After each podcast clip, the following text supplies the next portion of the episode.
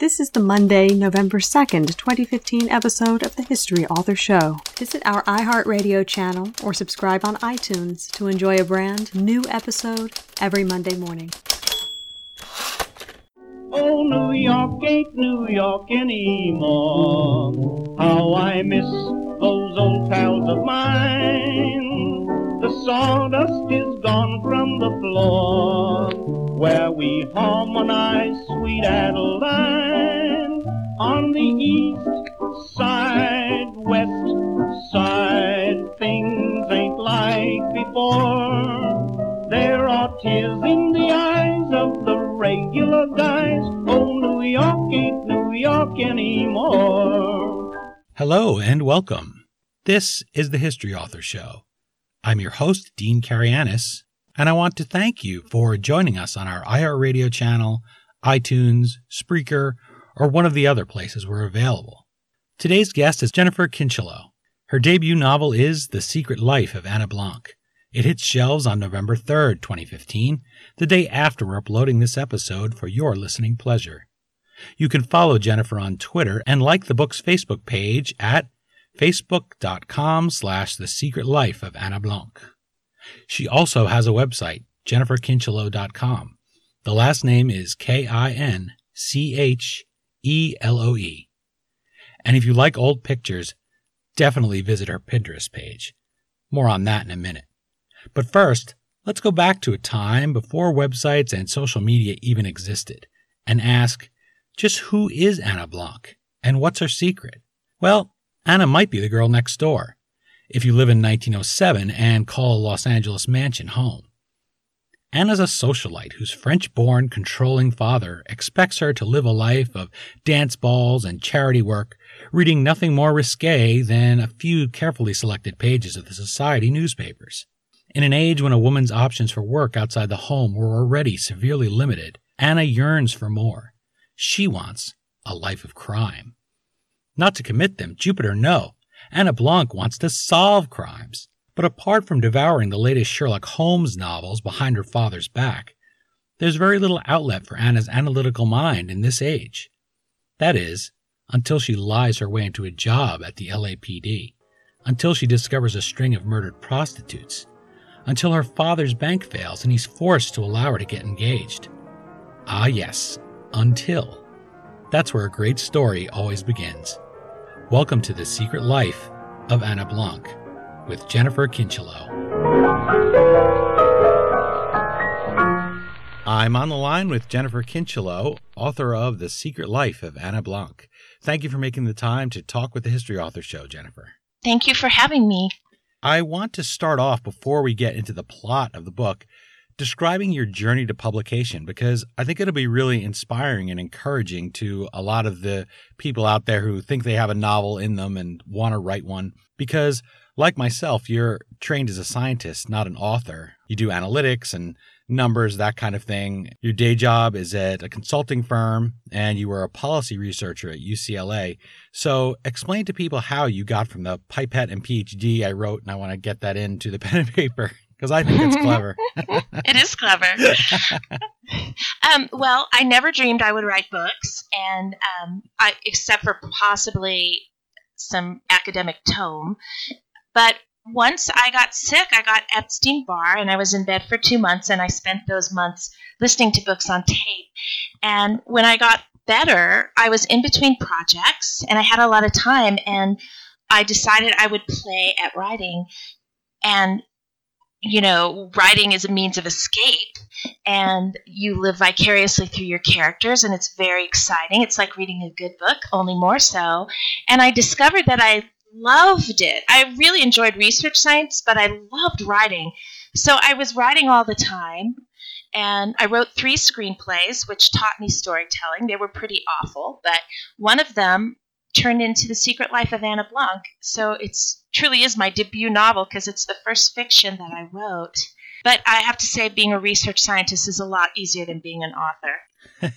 yeah, because you have to stick to the facts. Who was it that said the fiction is much harder because you don't you have to stick to the facts, whereas in real life science doesn't. It, it, was somebody Einstein, somebody like that, or oh. you know, somebody from way back, and it's really true because you things happen in real life that you would not possibly believe, but if you put them in a book, people say that couldn't possibly have happened.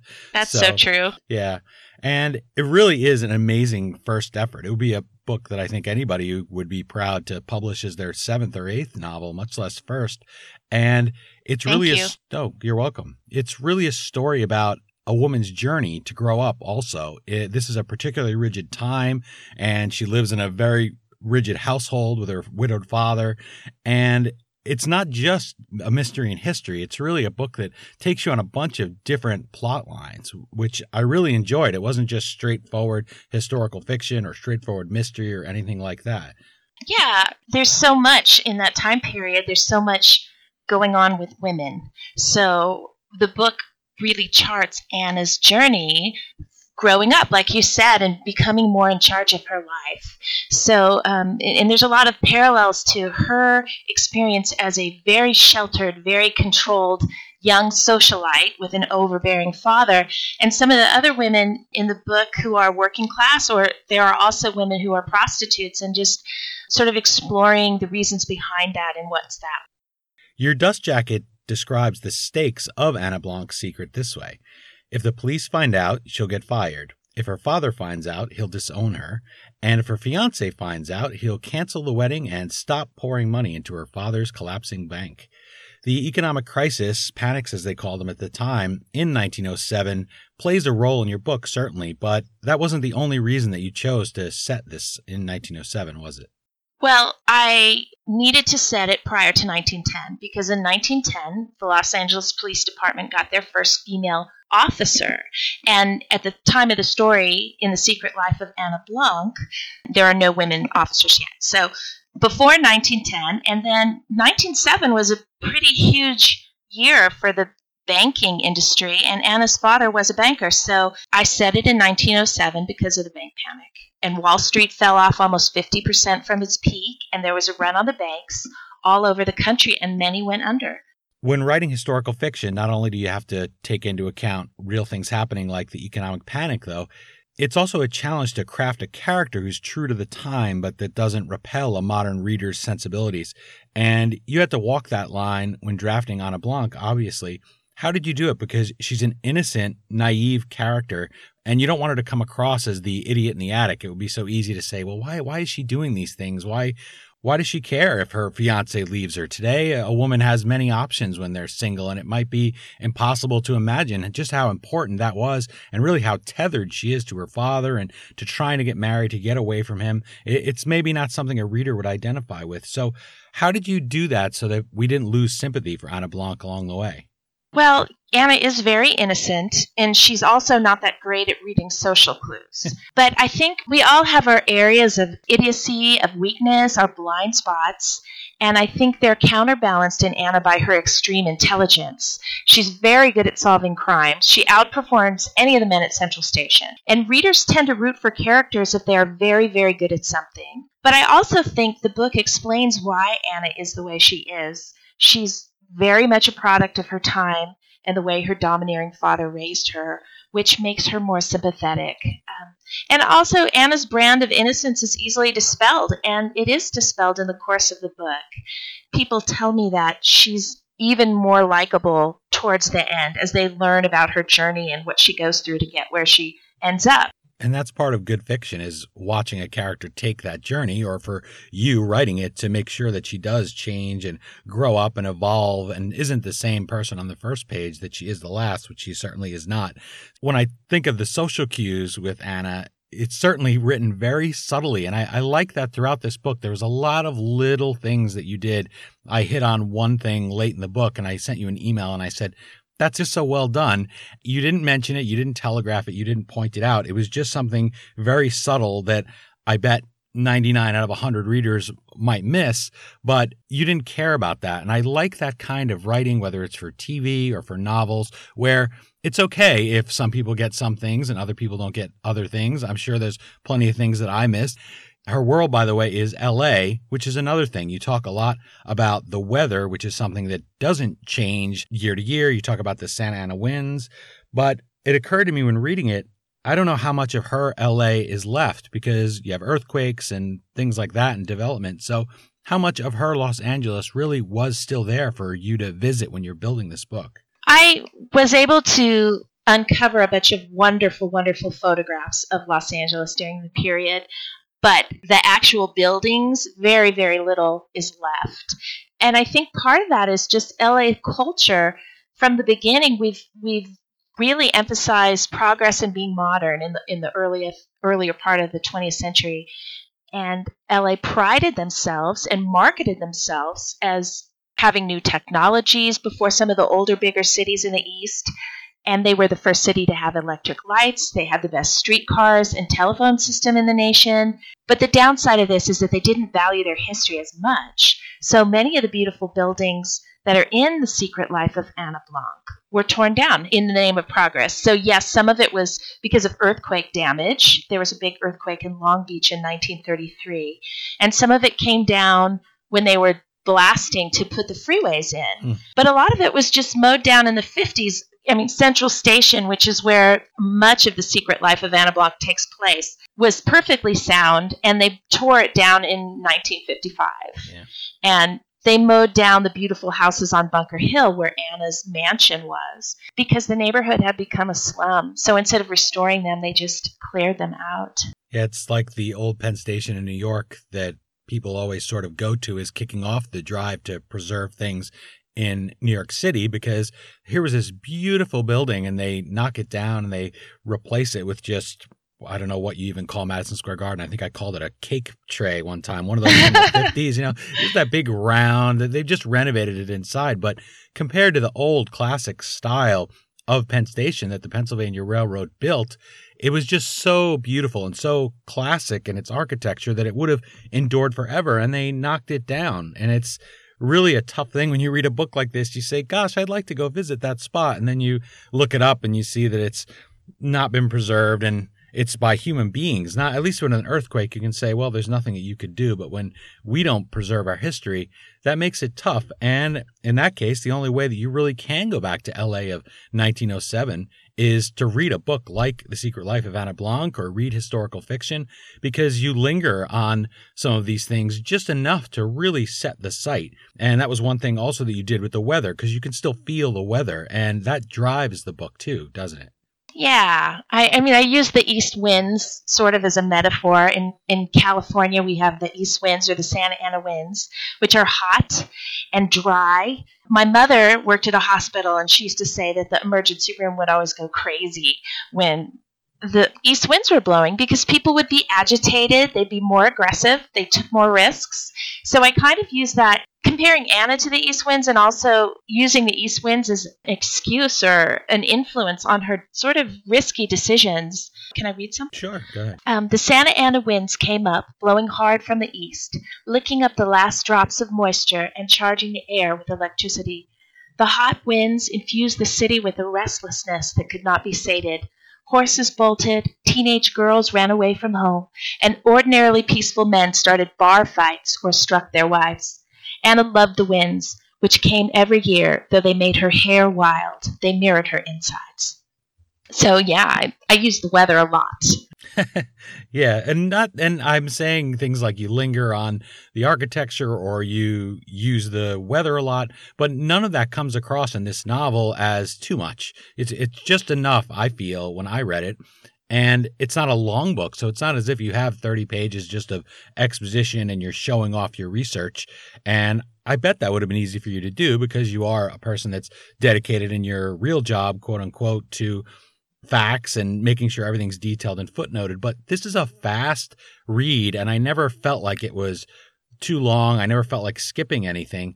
And that's really a credit to you and how you built it. Thank you. yeah, I, I get sometimes I find over description, too much description in in history, historical fiction, a little tedious. So I was very aware of that when I wrote it. We're speaking with author Jennifer Kincheloe about her debut novel, The Secret Life of Anna Blanc. Please do follow Jennifer on Twitter and like Anna's page at facebook.com slash The Secret Life of Anna Blanc. First time authors need our support, and I want to point out that you got some great support from a lot of authors there online. You've had some good reviews of the book, and that has to make you feel good. So, congratulations on that, too. Thank you. Yeah, I Booklist gave me a starred review, and I just got a review from RT Reviews, and they gave me four stars. So it was really thrilling, and it makes some of the hard parts of being a writer worthwhile when you get those kudos. Now, back in 1907, as far as the options a woman would have had in police work, never mind something like a research scientist at UCLA, there really wasn't a lot for you to go on there. But you mentioned one gem that you found, which is Mary A. Jenks's 10 Years in the Life of a Police Matron. How much of her experience would you say mirrors what Anna goes through in the book? Well, I think that Mary's autobiography is sort of a sanitized version of what's really going on in police stations. And that's true of a lot of things that were written in the period. There's some things that just weren't acceptable to say. But it does outline her duties, and that was very helpful to me, the kinds of work that the matrons did. But it was also very much a propaganda piece for the temperance movement. And one of the things that I learned from Mary is how important the temperance movement was in getting police matrons into the jails and police stations because the temperance workers would go in to interact with the women who were drunk. And they saw so much of the crime and the domestic violence, child abuse was influenced by alcohol. But Anna herself is different from Mary Jenks. She's not a temperance person. She likes her whiskey. And you were mentioning also pictures. You see a lot of these people and a lot of these, I guess you would say, lost souls, sort of, at the time. And they went through a lot of painful things, and you really see it on the faces of the people. And when you started talking to me about the pictures, you told me about your Pinterest page, which was a real jaw dropping thing to me. Tell the listeners what you have on your Pinterest page. Yeah, I researched the book with a lot of original sources, and one of the things that I looked at were photographs so that I could see what people were like, how they behaved in different situations, you know, when they were silly and what they wore, what the buildings look like. And so I collected electronic p- pictures from many different sources, and I have something like 30,000 of them now on my Pinterest page. Yeah, so, um, and I have different sort of boards. I have one on fashion and shoes and candid pictures and portraits and just life.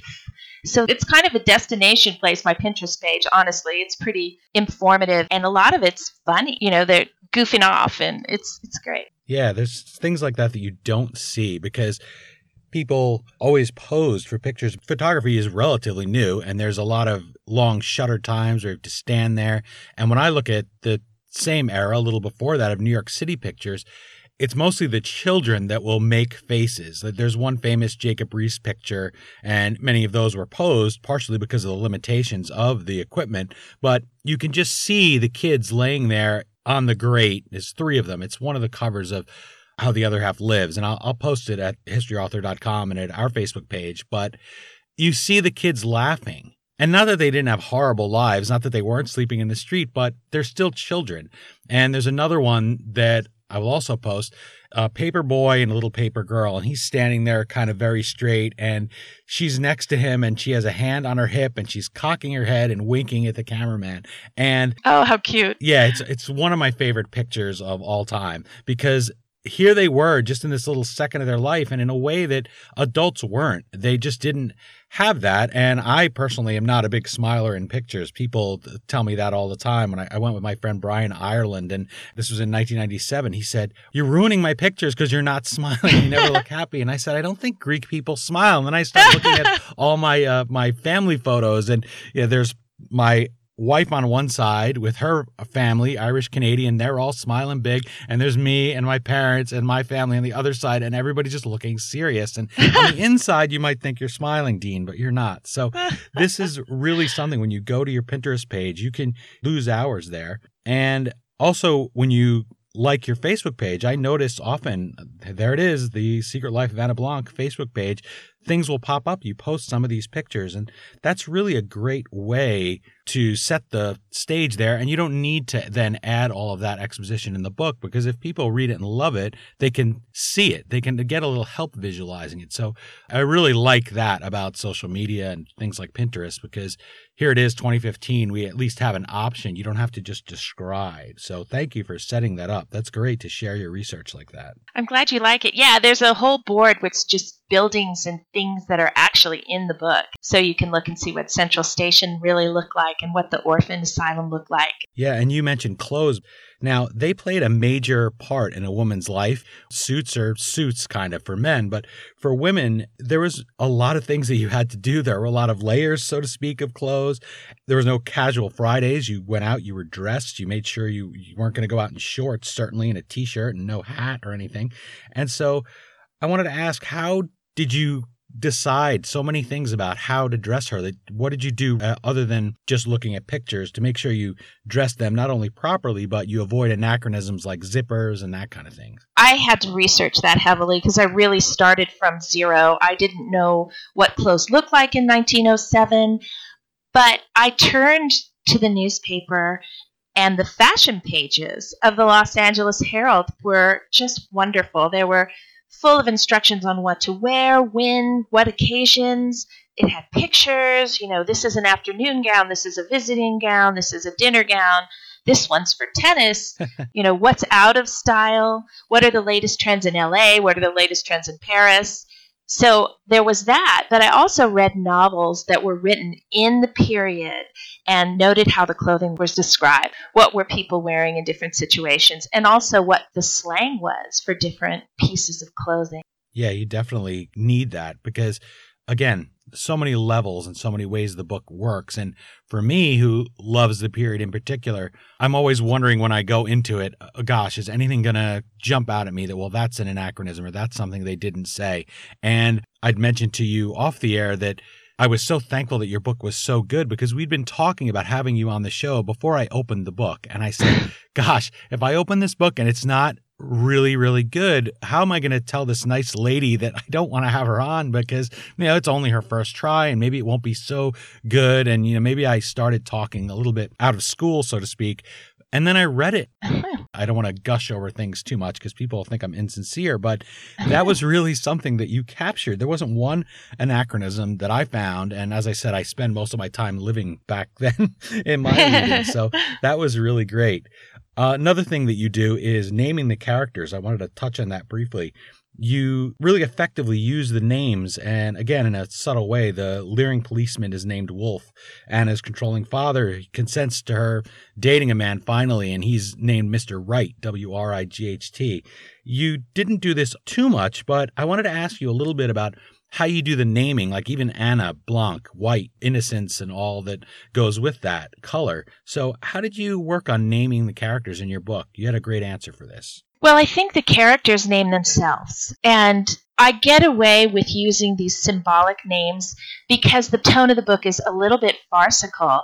Despite the seriousness of some of the themes, most notably the oppression of women, it doesn't take itself too seriously. But I did have to change the name of some of the characters because they were too close to the historical figures' names, and my copy editor said, ah, this might be confusing, rethink this. And it was painful to give them a new name. So, for example, Matron Clemens used to be called Matron Stebbins because she was modeled after Alice Stebbins Wells. So yeah, the characters kind of name themselves. And also, there's a, this is a murder mystery. So it, eh, there's a lot of that stuff that happens in there too. So not just what the oppression is, but this is really chasing down killers and killers of people that even today, I guess something we could relate to is we'd call them marginalized people, prostitutes or sex crimes that, as you said, they just didn't want to put in the paper. So they would sort of cover them over with euphemisms.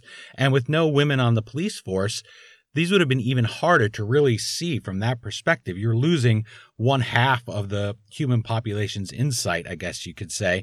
And this gives Anna a real opportunity to use this incredible analytical mind that you put inside her skull because she sees things from a whole different perspective than a male policeman would.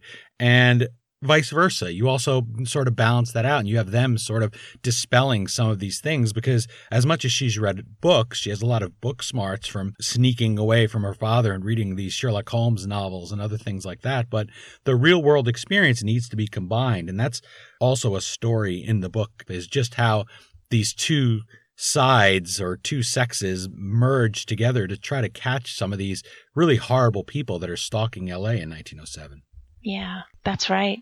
Okay, we have spent enough time in the present, and I am hankering to get back to the turn of the 20th century and go maybe spend a few minutes on your Pinterest page. So I know you feel the same way. So let me ask you one final question Will there be another adventure in store for Anna Blanc? Oh, definitely. I've already sort of written the second novel. I'm just revising it. But it's set in Los Angeles' Chinatown in 1908. Again, Anna is the protagonist. And it was inspired by historical events that I read about in the paper. So in 1908, the president of one of the largest Chinese gangs, they call themselves Tongs, he had two beautiful sing song girls that he was very proud of, and they were basically sex slaves. And the leader of a rival Tong stole these girls and took them to Los Angeles.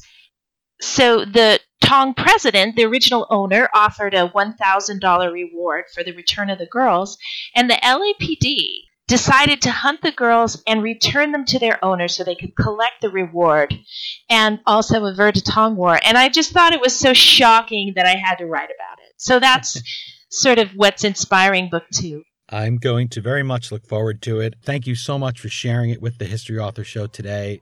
I really hope everybody listening knows that I am sincere when I say how much I enjoyed it. It's a wonderful novel. Pick it up. And thank you again, Jennifer, for joining me today. Thank you, Dean. I hope you enjoyed listening to our historical fiction author, Jennifer Kincheloe. Her debut novel, The Secret Life of Anna Blanc, hits shelves on November 3rd, 2015. You can follow Jennifer on Twitter and like Anna's page at facebook.com slash the secret life of Anna Blanc. And again, you're going to see some great pictures when you toss her a like. The website again is jenniferkincheloe.com, K-I-N-C-H-E-L-O-E. And don't forget about that Pinterest page. 30,000 images to get your fill of old Los Angeles. If you enjoy historical fiction, I hope you'll consider picking up The Secret Life of Anna Blanc by clicking through the banner at historyauthor.com. We get a sixpence coin every time you do. And if you don't get that reference, well, you'll just have to read the book. It is a mystery, after all. Let us know what you think of The Secret Life of Anna Blanc and the interview at HistoryDean on Twitter or at facebook.com slash historyauthor. Thank you for listening and for favoriting our iHeartRadio channel or subscribing to the History Author Show on iTunes and leaving us a review.